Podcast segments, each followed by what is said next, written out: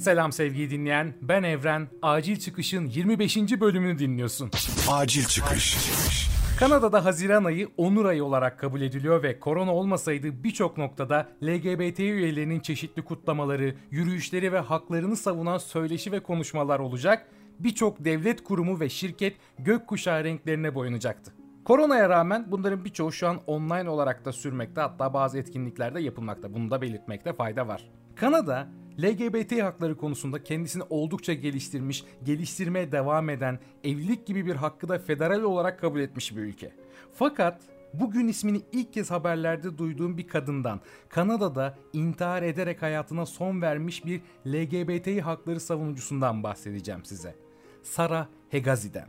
Acil Çıkış. Peki, Kanada gibi kendini geliştirmiş bir ülkede yaşayan lezbiyen bir LGBTİ hakları savunucusu neden intihar eder? Bu sorunun net cevabını vermek tabii ki bana düşmese de bıraktığı nottan anladığım kadarıyla kabaca şunu demek mümkün. Geçmişinden ve geçmişinin ona getirdiklerinden dolayı.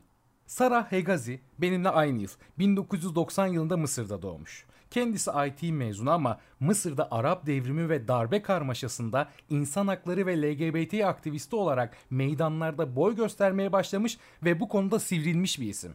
Sisi rejimine karşı çıktı diye de işinden olmuş.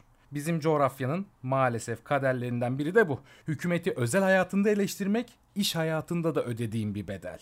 Tabi Sarah'ın ödediği bedel maalesef bununla kalmıyor. 2017 yılında arkadaşlarıyla birlikte Kaire'de bir konsere gidiyorlar. 27 yaşında ya. İnsan haklarına inanan, ayrımcı düşüncelerin karşısında olduğu gibi yaşayarak mutlu olmak isteyen bir insan düşünün. O konserde de belki sadece eğlenmek istiyordu ne olduğunu unutmadan. Bu yüzden arkadaşlarıyla birlikte gökkuşağı bayrağı açtılar. Omuzlarda şarkılara eşlik ettiler, güldüler, eğlendiler. Hatta ne kadar eğlendiğini gösteren bir fotoğrafı bile var kendisinin o konserden. Ama bilirsiniz o coğrafyada bu kadar eğlenme hoş karşılanmıyor. Hele onların düşüncelerine ters düşen eylemleriniz, hareketleriniz varsa. Rejim Sarah dahil 50 arkadaşını gözaltına alıyor sırf gökkuşağı bayrağı açtıkları için. 3 ay hapis cezasına çarptırılıyor Sarah ve o 3 ay hayatının en kötü dönemi oluyor. Sara cezaevinde bir hücrede yalnız bırakmakla kalmıyor o içi kötü dolu olan insancıklar. İşkence ve hakaretlere maruz kalıyor. istismar ediliyor. Hayatını cehenneme çeviriyorlar ve içeride o 3 ayı tamamen ruhuna ilmek ilmek işliyorlar. 3 ayın sonunda da para cezasıyla serbest bırakıyorlar. Belki Sara'nın bedeni serbest kalıyor ama herhalde ruhu için aynı şeyi söylemek pek mümkün değildir. 2018 yılında Sara Kanada'ya iltica ediyor ve tabii ki kabul ediliyor. Burada da bazı örgütlere girerek çalışmalarına devam ediyor, yazılar yayınlıyor. Kanada'da yazdığı son yazılarından birinde de devrimin eksik kalması hakkında. Devrimin eksik kalmasının bir sonucu olarak çoğumuz şimdi mezarda, hapishanede veya sürgünde diyor. Ne olursa olsun Hegazi için Kanada bir sürgün yeri. Yurdundan hiç istemediği halde kopmak zorunda kaldı çünkü kendisi gibi olmasına izin yok. Şimdi kendimizi düşünüyorum. Çok büyük sorunlarımız yokken bile geldiğimiz Kanada'da yeni bir yaşam kurarken ne kadar zorlandığımızı, çektiğimiz acıları, maddi durumumuzu düzeltene kadar yaptığımız işleri, yalnız kaldığımız anları, kültürel şokları. Üstelik biz gönüllü gelmiş insanlarız ya. Yani en azından çoğumuz öyle. Şimdi bir de Sarağı düşünüyorum. Ruhu paramparçayken geldiği bir ülke, değişik bir kültür. Evet hakları var. Evet burada özgür. Evet o kötü insanlar burada değil. Ama Belki Sarah da kafa olarak burada değildi. Bedeni özgürdü ama ruhundan bir parça, sevdikleri, ailesi, arkadaşları Kaire'deydi. Travma sonrası stres bozukluğu teşhisi kondu kendisine yaşadıklarından sonra. Bu travma peşini bırakmayacak olacak ki Onur ayında Kanada'da ailesinden ve sevdiklerinden uzakta yalnız bir şekilde hayatını sonlandırdı Sara. Son sözleri ise şunlar oldu.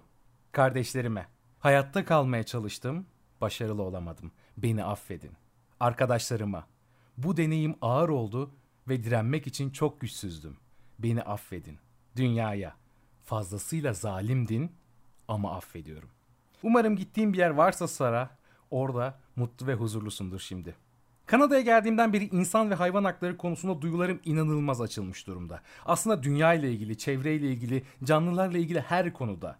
İnsan her an kendiyle ve geçmişiyle, ağzından çıkanlarla hesaplaşmaya giriyor burada. Çünkü her göçmenin, mültecinin, siyasi iticacının bir hikayesi var ve duydukça güncelleniyor insan beyni ve ruhu. Öğrendikçe gelişiyor vicdan. Ben de hesaplaştım geçmişimle. İlkokul, ortaokul zamanları biraz ses tonu ince diye yumuşak mısın oğlum dediğim arkadaşlarım geldi aklıma. Hiç olmadıkları biri gibi davranmak zorunda kaldılar bizim çocuk aklımız ve çevremizden öğrendiklerimiz yüzünden. İbne diye dalga geçtiklerimiz, bizi sevmeyince lezbiyen galiba diye yaftaladığımız, dilimizi, fikrimizi her türde ayrımcılıkla kirlettiğimiz zamanları. Evet bilinçsizdik, bilmiyorduk ama kimin ruhunda ne tür irili ufaklı delikler açtık ben bilmiyorum. Ben üniversitede aydınlanmaya başladım yalan yok. Eskişehir'e gittiğim günden beri. Kanada'da da sürdürüyorum ama %100 temizleyebildik mi bu dili bilmiyorum. Gerçekten bilmiyorum. Hala bir gelişim halindeyiz.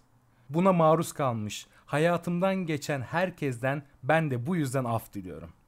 Acil çıkışın bu bölümü kendini ifade edemeyen, sahte hayatlar yaşamak zorunda kalan, mutsuzluğa itilen, hor görülen, ayrımcılığa maruz kalan, şiddeti en ağır şekilde tatmış herkese ama özellikle de LGBTİ dostlarıma adanmıştır.